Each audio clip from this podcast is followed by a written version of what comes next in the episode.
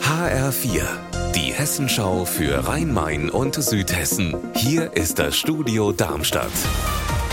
Mit Sascha Lapp, hallo. In Wiesbaden kam heute der Innenausschuss des Hessischen Landtags zu einer Sondersitzung zusammen. Es ging unter anderem um einen gewaltsamen Überfall in Hanau im vergangenen Juni. Damals wurde ein vierundzwanzigjähriger im Aufzug seines Wohnhauses in Hanau-Wolfgang angeschossen.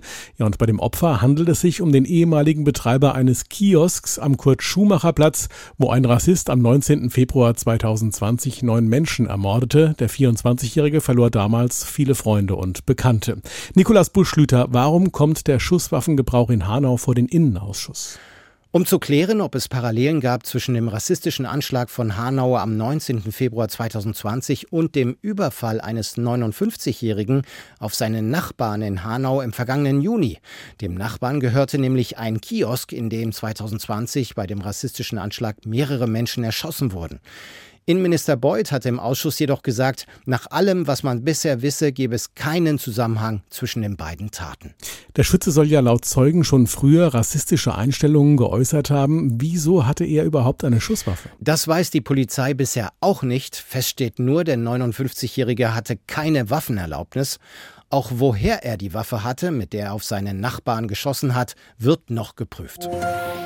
Bei uns im Rhein-Main-Gebiet und in Südhessen ist morgen jede Menge Blaulicht zu sehen. Einsatzfahrzeuge von Feuerwehr, Krankenwagen und Polizei sind unterwegs. Grund sind gleich zwei Katastrophenschutzübungen. Eine in Wiesbaden, eine in Bad König im Odenwald. Saskia Klingelschmidt. In Wiesbaden sollen rund dreihundert Einsatzkräfte zusammenkommen.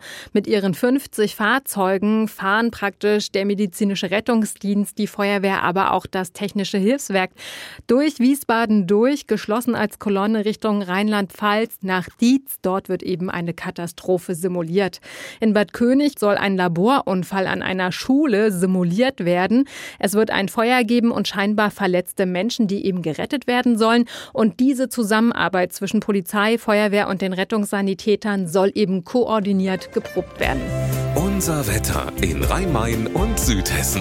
Die Bewölkung lockert etwas auf. Örtlich kann es noch Gewitter geben. Das Ganze bei zweiundzwanzig Grad in Maintal und vierzehn Grad im Taunus. Ihr Wetter und alles, was bei Ihnen passiert, zuverlässig in der Hessenschau für Ihre Region und auf hessenschau punkt de.